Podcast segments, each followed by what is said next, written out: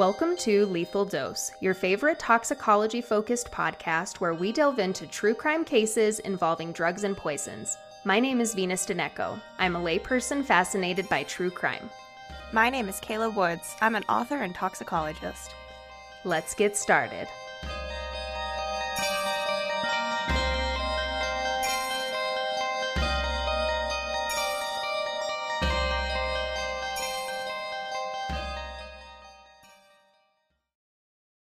Content warning for mention of child death. What are we talking about today? Today you're taking us to China. I am. Is my understanding. Yes. Yes, I am. What takes us to China? In late 2007 and 2008, it is estimated that 294,000 babies became ill in China with urinary problems, kidney stones, and kidney failure requiring hospitalization for at least 54,000 babies, around 158 of which were considered severe cases. Even if that were 15 or 5 or 2 babies, mm-hmm. if it were 2 babies, that's a lot of babies. Yeah. But this is like over 250,000. It's a lot. It's a lot of babies. And the families of infants who became mysteriously ill became suspicious that the illnesses were linked to the milk powders they were feeding their children. As early as December of 2007, the Shijiazhuang Sanlu Group Corp. began receiving complaints from parents regarding their powdered milk. Then, on May 1st, 2008, a child died after drinking formula prepared from milk powder. And while it appears the company may have investigated the claims, or perhaps even knew the cause of the illnesses, they did nothing to change the situation, nor did they inform government officials. Surprised, but also not surprised, because when does anybody ever want to go to the government and be like, hey, so we made a bad. Yeah. By the way, we're killing kids. Yeah. The cover-up was further perpetuated by reporters in China who got wind of the story as early as July, but chose not to make the details public because the central government had sent out an order that nothing was to negatively affect the Olympics, which was to begin just 6 days after Sanlu told its foreign partners about the problem. Olympics more important than the kids. Yes. Got it. Mm-hmm. Got it. At all costs. And I'm not sure if it's irony that's at play here, but drinking milk was deliberately associated with athletic prowess and national pride. And Yili, which was one of the milk distributors, had its headquarters in Hohhot, where the local Inner Mongolian state is a shareholder with significant control. And Yili was designated the official partner and supplier of milk to the Olympics in 2008. Its slogan was, "With me, China is strong. With me, babies are sick." Mm. The irony is deep there. Yeah. It is for the same reason that when executives of the Fonterra Group, which was the world's largest trader of dairy products, arrived at a joint venture meeting with the Sanlu Group on August 2nd, 2008, and were informed of the contaminated milk product sickening children, that everyone present chose to remain quiet. The cover-up would continue silently for another 5 weeks, with the executives knowing that the tainted milk powder was still being sold to unassuming parents. The city government of Shijiazhuang was informed, but the information did not pass to the higher-ups in the provincial government. So nobody's finding out? Not really, no. People in boardrooms are finding out. Yeah, and like the local government's finding out. So the local government was acting very quietly, but they were like, well, I don't want to tell my boss because if I tell my boss, it's like going to be a big deal. So why don't we just try to deal with this ourselves and not go to my boss? Got it. Yeah. So the city government tried to do damage control on their own and contacted some of the families to inform them that their children's illnesses and deaths were a result of drinking the milk powder. And one farmer from Shanxi was told that his 1-year-old son died in August because of the milk powder. He was told that explicitly by the city government. So we're just hey, your kid died because of this. Sorry, not sorry. I mean, they were sorry, but they were like, just to let you know, we're aware of it. But it's like, well, what are you going to do about it? Yeah, because kids are already dying. Kids are already sick. Mm-hmm. This is this is pretty ghastly. Yeah. Now, Fonterra was a New Zealand company, and it came under intense pressure from its Chinese partner and also the local city government that they informed. They were like, hey, this is what happened. It's happening. And the local city government pushed back because, you know, Sanlu owned the remaining shares of this venture that Fonterra owned, and they were like, this is a big deal. And everybody was like, just keep quiet. Just keep quiet. And one source from Fonterra said you can't imagine the threats that they faced from local officials because they didn't want it to move on to the higher-ups. Like, they didn't want more and more people to find out. Yeah. Yeah. They didn't want widespread panic, and they did not want, I cannot, like, emphasize this enough, they did not want it to impact the Olympics. In 4 different meetings, Fonterra repeated its demand to inform provincial government, and Sanlu deferred, insisting the information had been provided to the central government. They're like, we've told them. But then you have the local government saying, don't say anything. And it's because they're not telling anybody. But we did say something. Yeah. But we did say something. Right. But we didn't. And then Beijing later pleaded ignorance to the whole thing. So who knows who knew what as far as Beijing, which is getting higher up in the government because that's the capital. But yeah. But they, I mean, I feel like at that point they were going to, of course, plead ignorance. Of course. Like, yeah. Because, I mean, if they knew, like, if the capital knew and did nothing about it, not a good look. So, of course, they're going to say, I didn't know about this. Right. What is this? Babies dying? That's terrible. We absolutely had no. Yeah. We didn't do that. Okay. So, in the meantime, Fonterra executives are said to have agonized over what to do. Bet. And they looked into past incidents like the SARS epidemic where the central government tried to cover up what was happening. And, you know, they were like, well, what happened to the whistleblowers then? And the whistleblowers got in trouble. And so they weren't sure what they should do because they knew they wouldn't be backed up if they went over the heads of the local government. And they were like, okay, we're just going to go straight to the provincial government. They weren't sure how that would play out for their people still in China, you know. Kind of damned if you do, damned if you don't. So they decided to work through the system, which is a quote I got through a Guardian article. They wanted to work through the system while they awaited clearer information from lab reports and word from the local government, which it's like, I don't know. It seems like this needed more action. Like, maybe do something to protect the people that you're worried about facing consequences, but like, because tainted powdered milk is still going out at this point. Yeah. Like, they're not doing anything about it. So it's not only like, I mean, they've given closure to a few people. Yeah. But that's it. Yeah, they're not really doing anything. They're not doing anything. Like, people, more and more people are going to potentially get sick and die. Right. And eventually they did pull the product from the shelves, but, like, not initially. And they didn't tell people, hey, the stuff you might have in your cupboard, you might want to get rid of that. Like, there was no recall, right? So more weeks passed by, and the Chinese partner, Sanlu, continued to refuse to say anything, and New Zealand knew what was happening. And so New Zealand... Oh.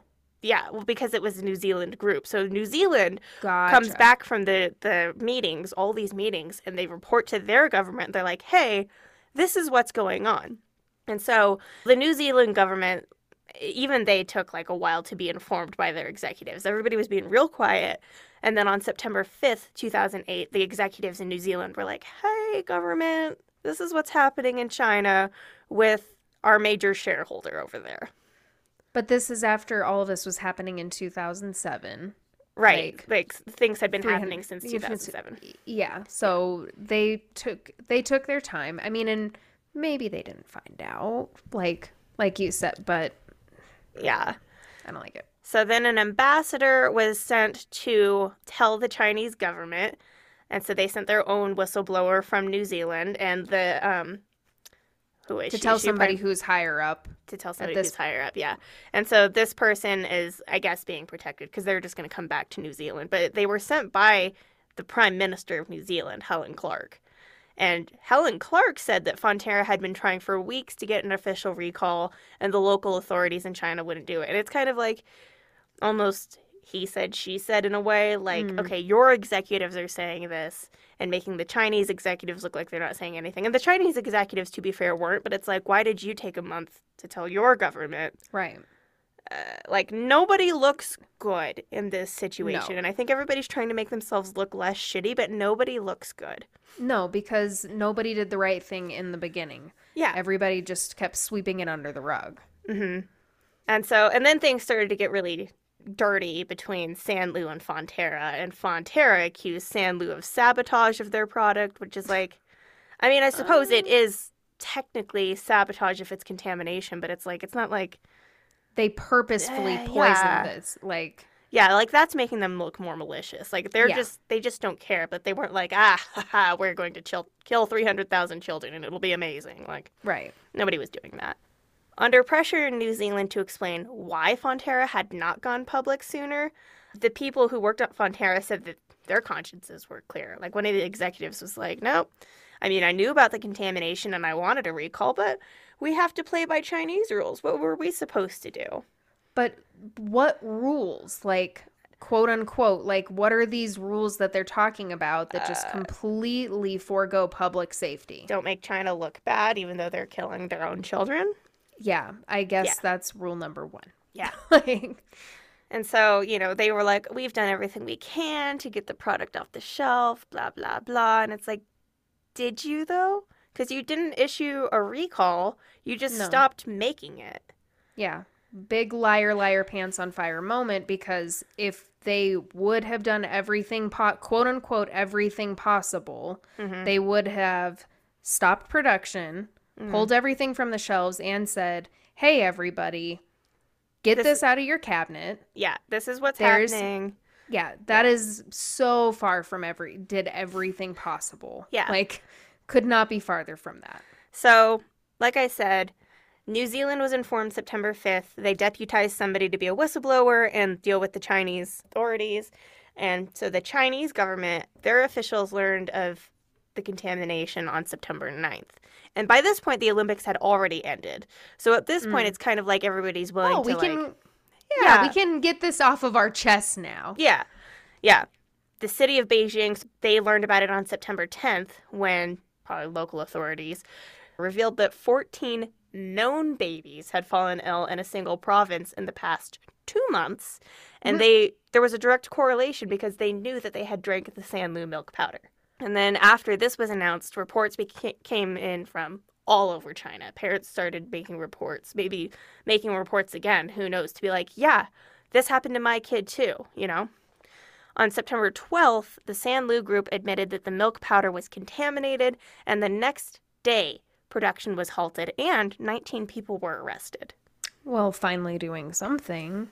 So, what they found was that 69 batches from 22 of China's 109 baby milk powder producers were found to contain melamine. That's a fifth of the major milk producers, including the country's two largest dairy firms, Mengniu and Yili, who I already mentioned. On September 19th, they confirmed these findings, and Mengniu issued a recall of all of their products. Other products ranging from fresh milk to ice cream and candies, including the White Rabbit candy, which was sold abroad, were found to contain foreign substances, including traces of melamine.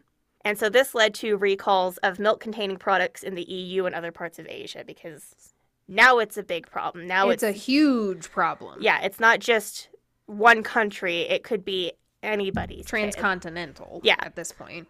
Now, the caveat here is that all cases of the illnesses up to this point were linked to the Sanlu baby formula, which was shown to have had the highest levels of melamine than anything else that they tested.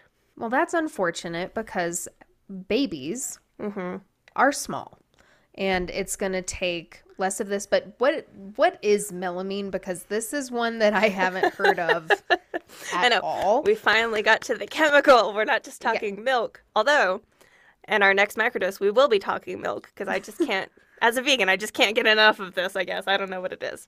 Got milk. Got milk. What a terrible campaign policy. We'll leave it for the microdose. It was. But. Okay, so melamine is a chemical that's used in plastics and fertilizers and is rich in nitrogen. So this can't be good. This cannot be fucking good for babies.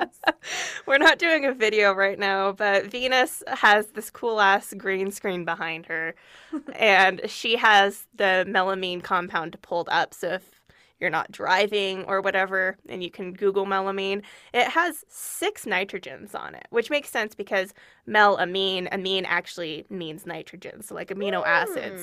Yeah, nitrogen. And so because they're rich in nitrogen, they can be used to artificially boost the nitrogen, the protein levels in products. Yes. And so it was added to the milk powder to help the food, you know, the milk, the candies, the whatever, appear to be rich in protein.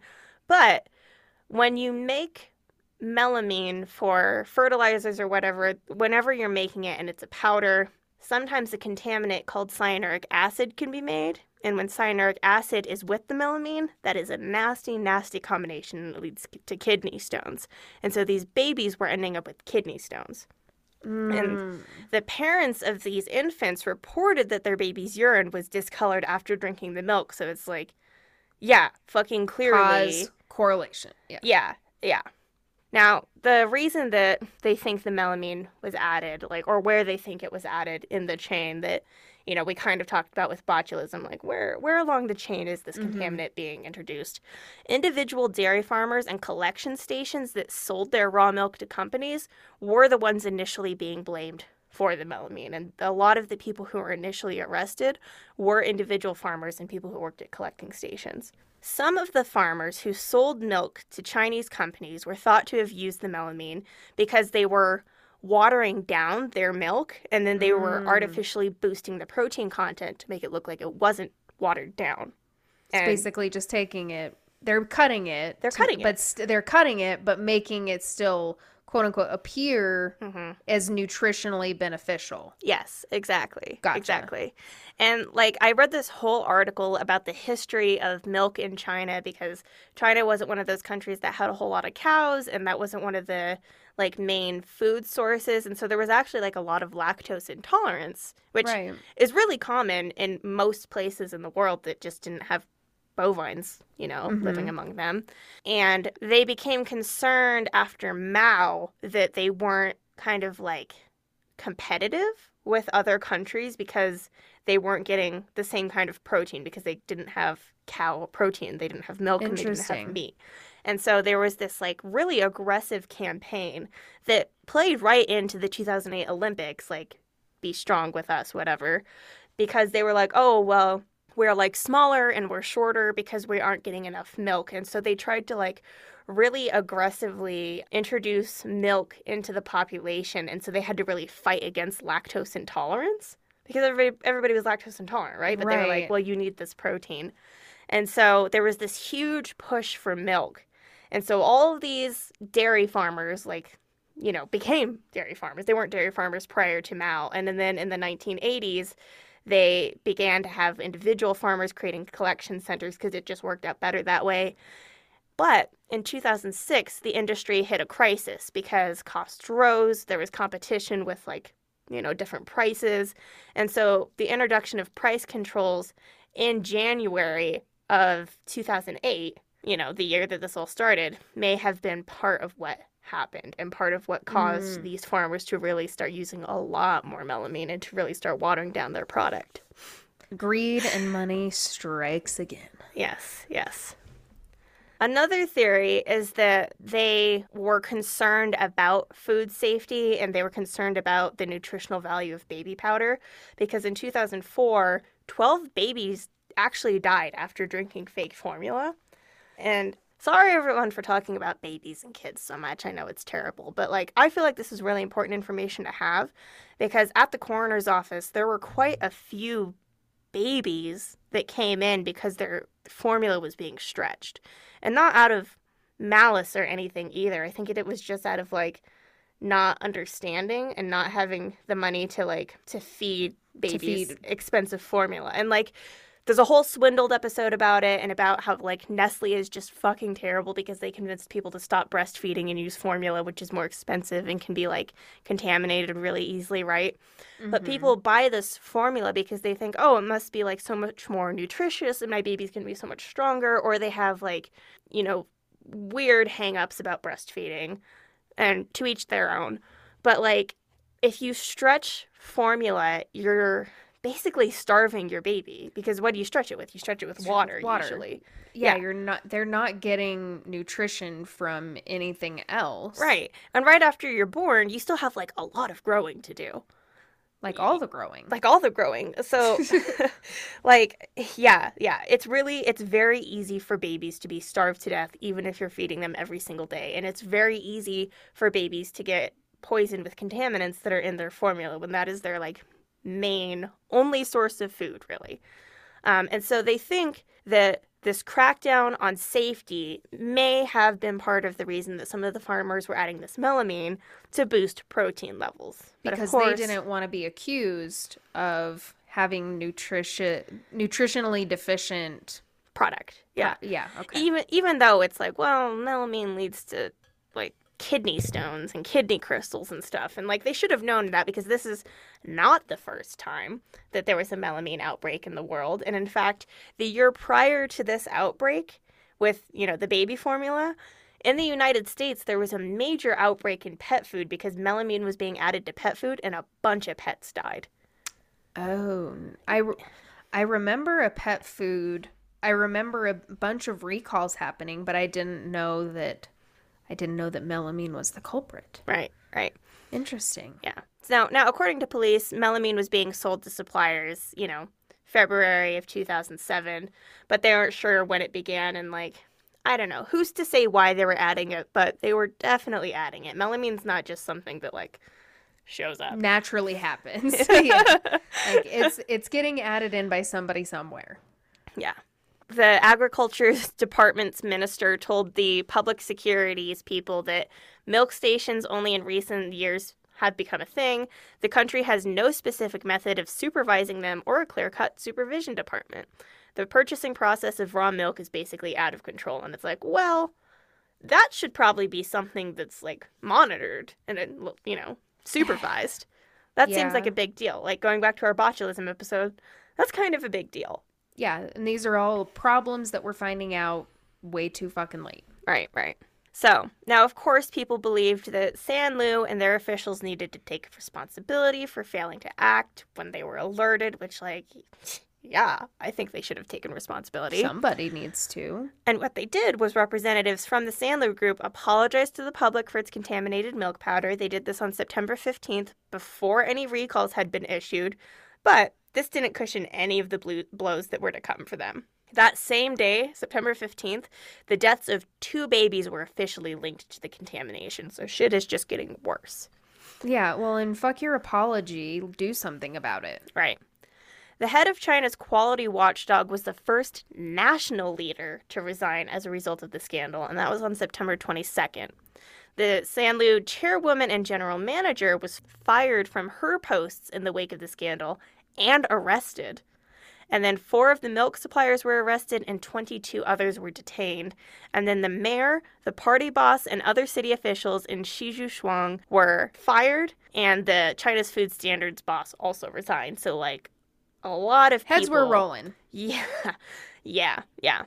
All of the people who were detained in the connection with the scandal, like I said, originally were from milk stations and dairy farmers. This was because they thought that the contamination was happening at milk collecting stations. So, we said, they were watering it down and then adding melamine. But we'll learn that is not the full story. Okay. So this is just, as the story developed, this is what was being reported. Now, a state news agency reported that 2 brothers had been arrested after adding melamine to 3 tons of milk that they sold from farmers every day. So probably the collecting station. Yeah. That's a lot of milk to be fucking with. A lot of milk. I mean, if we go back to the botulism episode, if this was botulism they were adding because they wanted to be malicious and not just cutting their product to sell it for cheaper, holy shit, how many people would have died? Right. Baby formula and other milk products were pulled from stores around the countries, and other Chinese goods such as liquid milk, instant coffee mixed, and milk-based candy were totally banned around Asia. Taiwan said it was banning all dairy products from Sanlu immediately, despite whatever was coming out about where it was or was not found. And then following all of these resignations and arrests in late September, the first case outside of China was recorded on September 20th when a 3-year-old girl from Hong Kong went in for a checkup because everybody's freaking the fuck out, right? Right. So she went in for her checkup and they found that she had kidney stones and she had been drinking milk powder from Sanlu every day for 15 months. Oh, my God. Yeah. And, of course, Sanlu was like, okay, we'll pay for her medical bills, but, like, fucking of course you're going to. This is a huge fucking scandal. Yeah, that's the least you could do. Like, they probably felt so magnanimous, you know what I mean? Like, right. Oh, we're going to take care of the baby who's been poisoned for 15 months. Like, well, this one outside of China. Yeah, how fucking wide of you. Like... Okay, yeah. Like, what about the other almost 300,000 sick children? Right. Are we, no? Oh, right. Okay. Yeah. Health experts, they now were like, okay, it's melamine. And so they were trying to inform the public of, like, what the real danger was. And they said that ingesting a small amount of melamine posed no danger. But in larger doses, or if there was cyanuric acid present, it could cause kidney stones and lead to kidney failure. Infants were susceptible, and so that's why they were seeing deaths from infants. As children became older, they were less likely to have the really severe illnesses, but there were still 3-year-olds, 4-year-olds, 5-year-olds who were getting sick. Well, yeah, I mean, of course the infants are susceptible because they're fucking tiny. Right, like, yeah. They're just little babies. Yeah. So did they have any, like, do we know how much was in there? Oh, yeah. There was a lot of testing done. So like I said, Sanlu had the most in their product. And the melamine content in the Sanlu brand, the powdered milk, had 2,563 milligrams per kilogram. And the range for other samples was 0.09 to 619 milligrams per kilogram. So they, like, had an outstanding that was amount. Huge. Yeah, I mean, because, I mean, I guess we'll get into it later on, but, I mean, is the 0.09 milligrams doesn't seem like it would be deadly or dangerous. I mean, that's probably on the lower end. It might still be dangerous for some infants, but the really important thing to note is that 73% of the Sanlu milk powders that were analyzed also had that cyanuric acid. Mm. And the cyanuric acid concentrations ranged from 0.4 to 6.3 milligrams per kilogram. And so these two things combined were what caused the deadly kidney failures, yeah. Gotcha. They actually bond to each other through hydrogen bonding. And then they like, make sweet, sweet chemical love? Yeah, but in a very weak way. They weakly bond, and then they co-crystallize in the nephron of your kidney and can kill you. So, yes. Is that kind of like the crystal, like, the crystals in the kidney from, like, the antifreeze situation? Oh, yeah. Like, that's what... I don't quite think it's like that. Okay. Yeah. But still crystals in the kidney. Yeah. Yeah. And then they block your kidney tubule. So rather than being like in your kidney, it's more like the tubule that filters everything. Gotcha. Yeah. The chemical was not found in dairy products served to the Beijing Olympics and Paralympics. Everybody wanted to be very clear about that. Oh, good. Thank goodness. Thank goodness the Olympians were spared. And no chemicals were found in liquid milk produced after September 14th. But still, like... Like, why are we taking this long to test things? Why are we taking this long to do a recall? Like, yeah. They seized about 2,000 tons of milk from the Sanlu Group, and they said that another 8,000 tons were currently on the market still, like, at the point of the recall. And then another 700 tons was on its way back to the Sanlu Group. And then they said that all of the tainted milk powder was going to be destroyed. Well, yay. Thank goodness. Right. Somebody. But, like, how about the 8,000 that's already out? Like, you can't guarantee that. And, like, how many people don't know about the recall? Right. How many people don't know about the recall? How many people have already been affected? And then that farmer who we talked about earlier, that the local government was like, we just wanted you to know, we know why your son died and it was contaminated milk powder. They came back and then they were like, no, there's no proof that his death was actually linked. well, that's pretty fucked. Yeah. Yeah, so at the same time that they're like, look at us, we're doing recalls, and... we're doing everything right, but we're going to go back and say that no harm was done, even though the one instance where they said... Yeah, yeah. So were there any casualties that they did say were linked? Yeah, so those two official ones were linked early on, but in total, 6 children were determined to have died from melamine poisoning caused by the milk powder contamination. And a Beijing lawyer who was aiding these families said that probably more deaths, had occurred, but they wouldn't go counted because parents wouldn't report them. They wouldn't know to connect the two, or they wouldn't have the ability to face the Sanlu group and be like, your product did this to our kid. Well, but a lot of it was probably they just didn't know. Exactly. Like, yeah, they didn't know. They didn't know, so there are probably more deaths. Mm-hmm. And I mean, and lest we forget, just all of the kids who got sick. Mm-hmm. No, yeah. There were more deaths. There were more deaths. Yeah.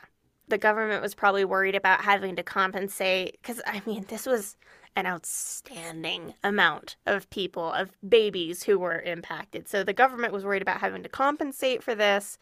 But they did say, okay, we're going to do a complete overhaul of the dairy industry. We're really going to improve safety after this. But it's all like reactionary, right. And like, okay, we're going to try to prevent it for the future. But we're not really going to do anything about what's happening right now. It's classy. Yeah. Classy. So where else did they find it? They found melamine and all sorts of food products, and they were checking fucking everything that had dairy in it. So a Hong Kong lab found excessive amounts of melamine in Cadbury chocolate from China. No. Yeah, this was a big fucking deal. So the Cadbury Dairy Milk Cookies chocolate bulk package was found to contain 6.9 parts per million of melamine, and the Cadbury Dairy Milk Hazelnut chocolate package had 56 parts per melamine. And just, to know what the regulations in Hong Kong were, you had a limit of 2.5 parts per million. So Hong Kong was like... fuck this. Yikes. And of course, the Cadbury, who's Britain, they were fucking upset too. They were really upset with China. Taiwan and Australia, forced a recall on all of the products that they had from Chinese milk. A Hong Kong supermarket said that they were recalling milk powder from Nestle after a newspaper reported that their products contained melamine. Oh. Yeah. They found small amounts of melamine in their dairy farm brand milk for catering, and so they ordered the product to be recalled, even though Nestle said that they were confident that none of their Chinese-made products had melamine, which is well... That's like saying, I know that I am not going to get hit by a car when I go out on the highway tomorrow.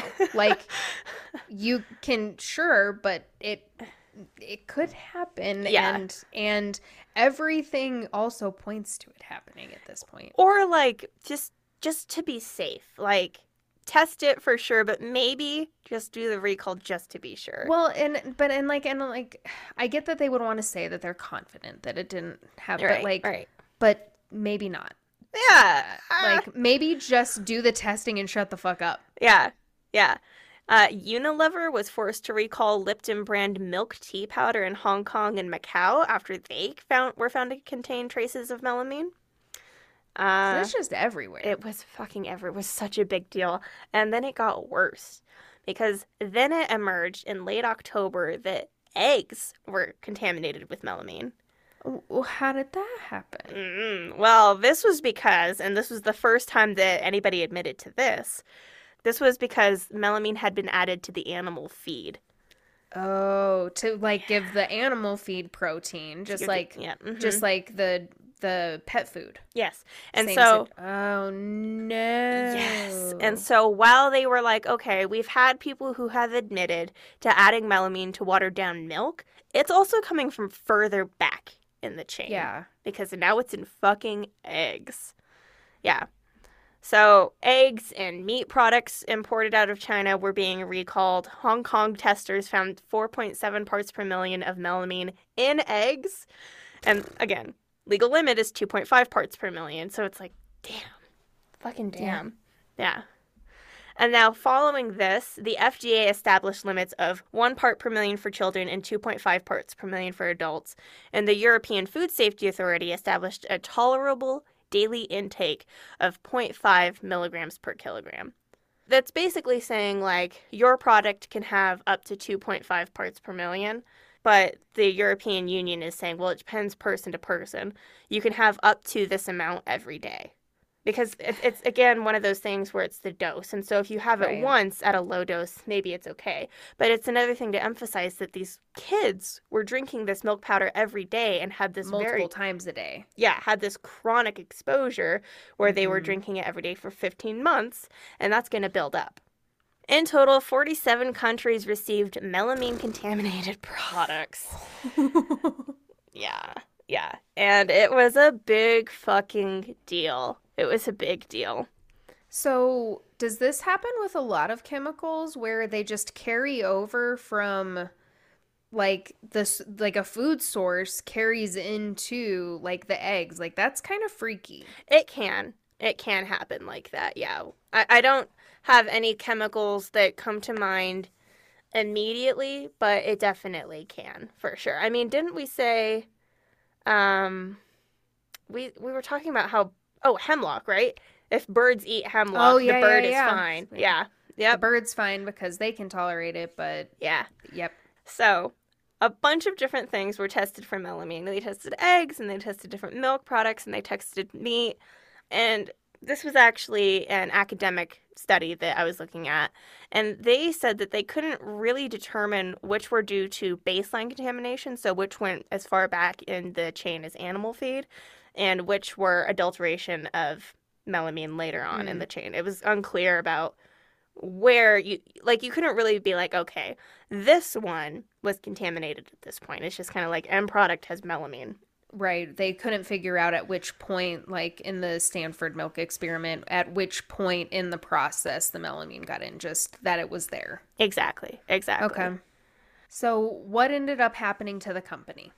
In late December of 2008, Sanlu filed for bankruptcy. So this all happened pretty quickly, and they filed for bankruptcy.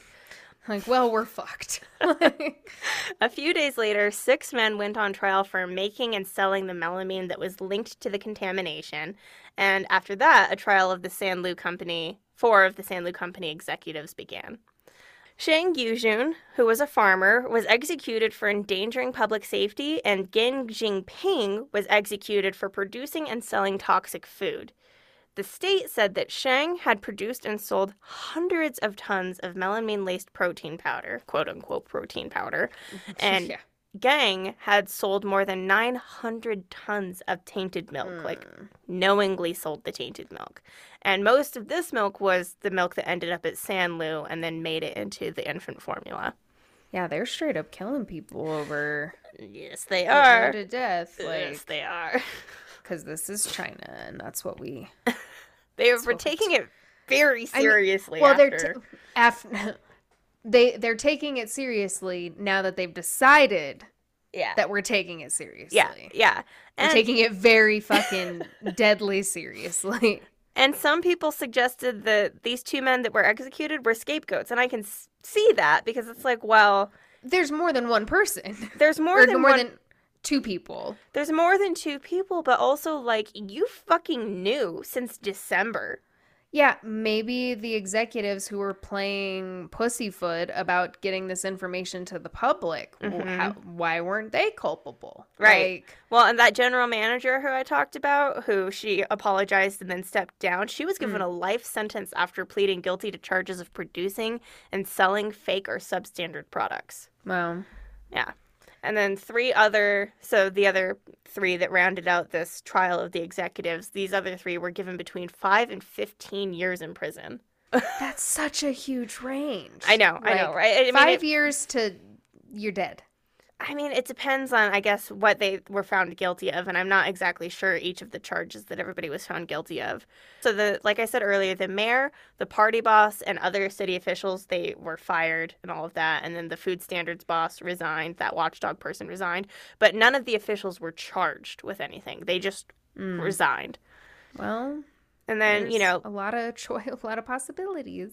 There's a lot of possibilities, and the government was like, here's what we're doing. But the parents were like, okay, well, what about our kids are sick? Like, we're sick. We had to deal with medical expenses. Our kids died. What are you going to do about that? And so 200 families were like, we want compensation.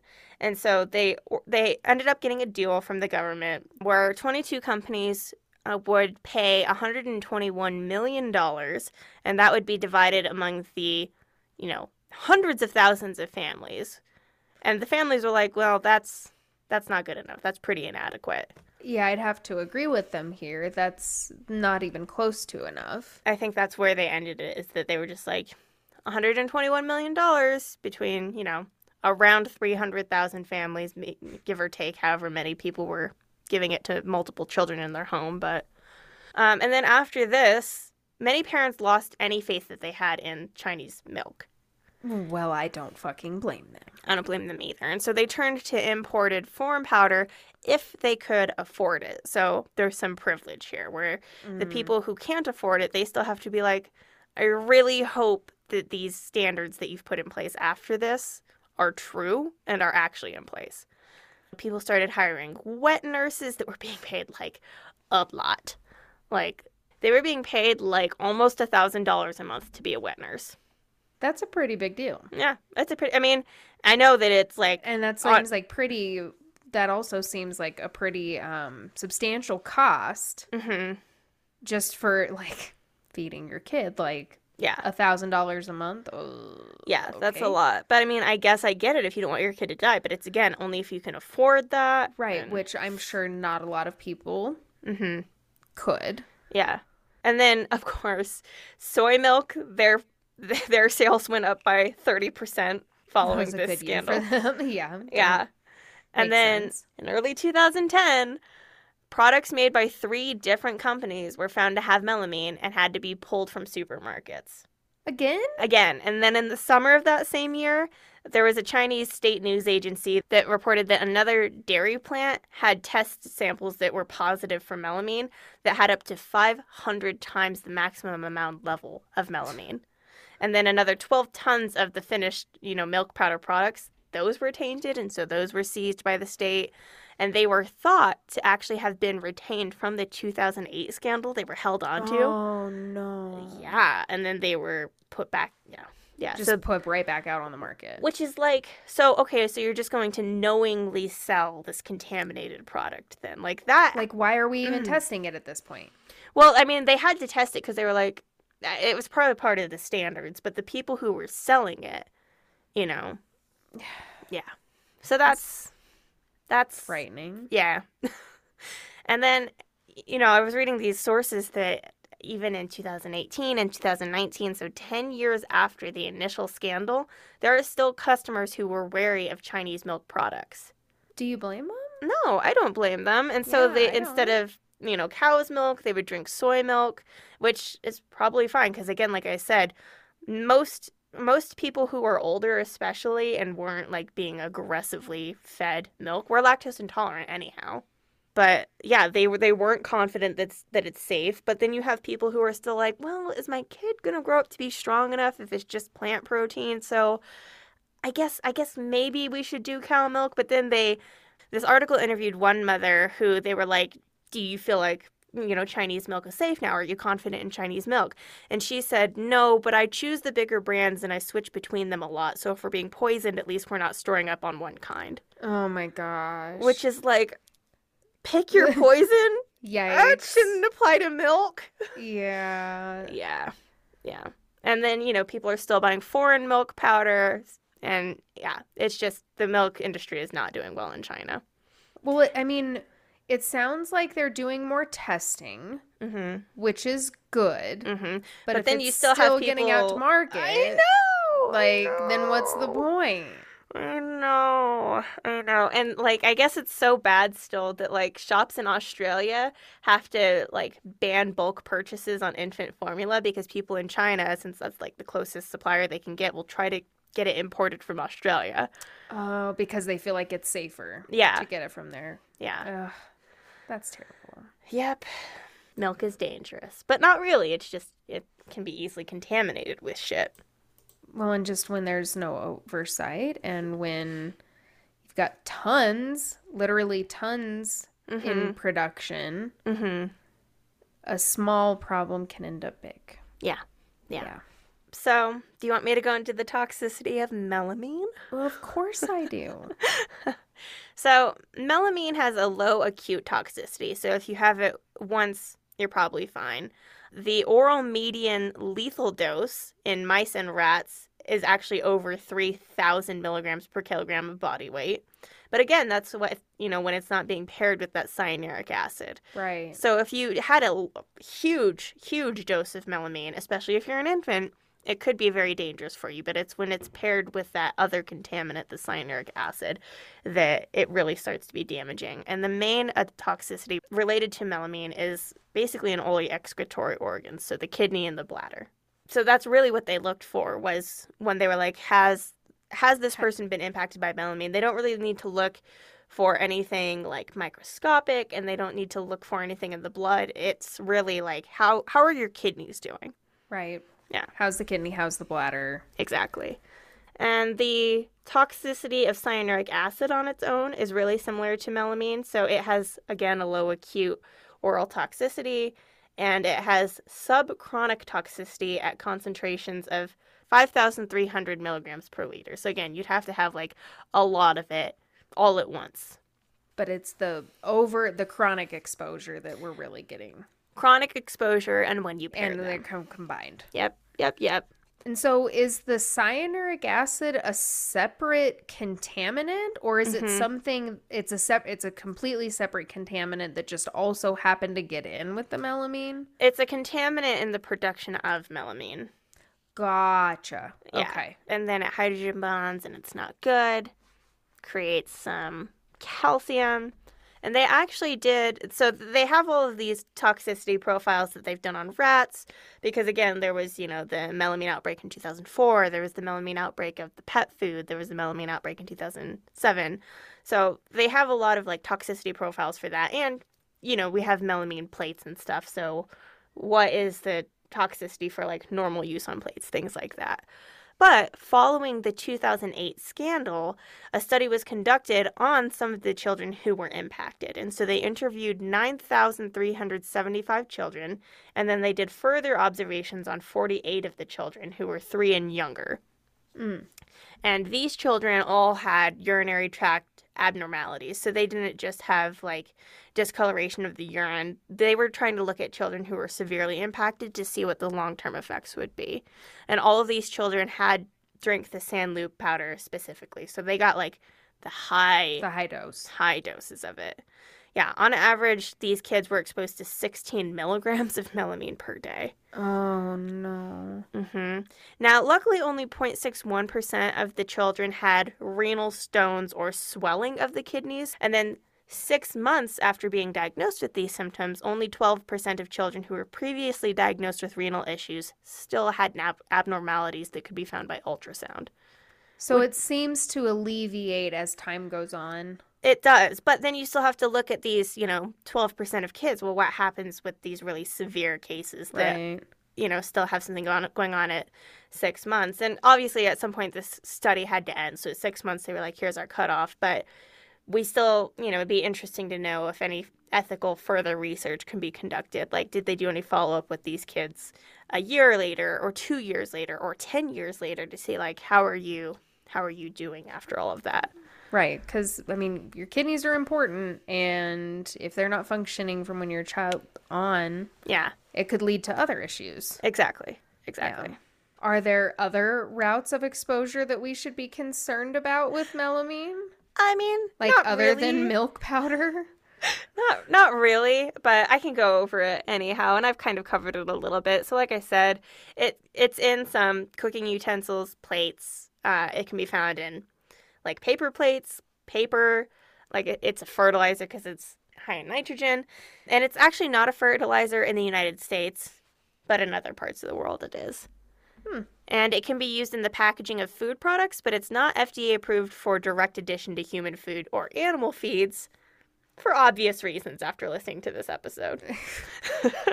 So it's just not even because it's not real protein. Like, it's not an amino acid. It's just a plastic. It's a fake. It's a phony. It's a hack fraud. It's a hack fraud protein. Yeah. Yeah. And if anybody is concerned, because it's totally fine to, like, be concerned about this, like, you know, in plates and stuff, if you're like, oh, I might be exposed to this, especially if you had kids. Like, it's totally fine to be concerned about that. And so the Taiwan Consumers Foundation tested plastic tableware that was made in China specifically and found that it had melamine at a level of 20,000 parts per billion. And this kind of tableware was manufactured with a melamine formaldehyde resin. And so it forms with heat to the tableware. And it's really common to have resins like this. I actually did my master's thesis on a type of plastic like this. It is a flame retardant plastic that can either be added in this way, like this, so that it shouldn't, when it heats, you know, leach into the atmosphere, but it can also be added in a more passive way so that there is potential for leaking into the atmosphere. And I totally get that people can be concerned about that. The plastic I worked on was actually an analog of BPA. And I know a lot of people are concerned about, like, you know, does BPA get into my water bottle? And it's like, well, is it a passively added, or is it added in this more, like, permanent way? And so they did find that even when it's added in this way, a small amount of melamine can still remain to, like, be leached out. But it migrates really slowly, even when it comes into contact with food. They did measure the migration in the food, and they found that mostly with acidic foods, which totally makes sense. Under exaggerated conditions, they were able to get quite a bit of melamine out. But when they looked at, you know, what they called actual use conditions, which was cold orange juice held in the tableware for 15 minutes, the migration was less than 10 parts per billion in the juice. So pretty low. Yeah. And I mean, if you were to do something weird, like heat your orange juice, you know, and I suppose, like, you could be like, okay, well, what if I have hot pasta sauce on it? And it's like, sure, there might be more leaching that way, but it does seem like they heated them at 160 degrees Fahrenheit for 2 hours, and that's way beyond normal use conditions. And so that's when they were able to find the migration, which is why I say, like, sure, you might have elevated levels if you have, like, hot pasta sauce, but it seems like they would have reported it if that was an issue. It's more just like, I don't even know how these plates are holding up to 160 degrees Fahrenheit for 2 hours. If they're plastic, like, what is happening here?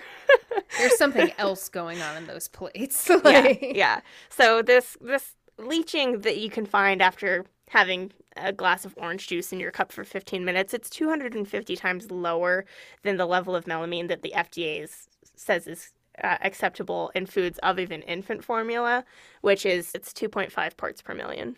They do recommend not heating, not even microwaving your plastic dishes, which I stand by. Nobody should do that. And if you want to, fine, go ahead. Just please, for the love of God, don't microwave styrofoam. Don't do that. I microwave my Tupperware sometimes. Stop. But they say they're okay for the microwave. I mean, if it says that it's microwave safe, that it should be microwave safe. But I don't really want anyone to be microwaving plastic. So if you could all just do me a favor and not. I will do my best to refrain. And I know that some people don't have the ability to not use plastic, but just, like, I don't know, think about it. Think about what you're microwaving your food on. Maybe get one ceramic plate. And that's the microwave plate. Okay. For me. Thank you. Do it for you. Okay, and so the last thing that I wanted to end on is the signs of melamine poisoning that you might want to look out for. So before you end up with kidney stones that lead to death, you need to look for irritability, blood in urine, and an inability to pee, and then any signs of kidney infection and high blood pressure. So look out for all of those things. Watch your pee. Don't drink yourself to death. Your pee does not need to be clear, and it also should not be orange. So somewhere in between is safe. Yes, as we learned from our last episode. Stay safe. Stay safe, everybody. And since this is the season finale episode, I wanted to go ahead and say thank you to all of our wonderful patrons that we have who can join us this summer when we have more of our movie nights that we're really looking forward to. We just finalized our movie night schedule. So the people who are supporting us at the $2 and $5 tier are Misty, Tina, Bryce, Josh, Crumbs and Bass, Michelle, Jenny, Lula, Emp Johnny Cash, Izzy, Key, and Patrick. Thank you. Thank you all so much for supporting us. And if you want to join those people over on Patreon, you can anytime. You can listen to all of our extra content, our microdoses that you can actually see videos of at the $5 level. You can join us for the movie nights. You can join us over on Discord. It's a lot of fun, and we'll still be making content specifically for Patreon as we head into the summer, but we're going to take a quick vacay on the main channel, and then we'll be back in September.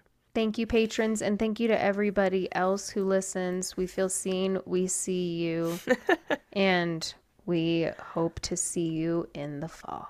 Have a great summer, everybody.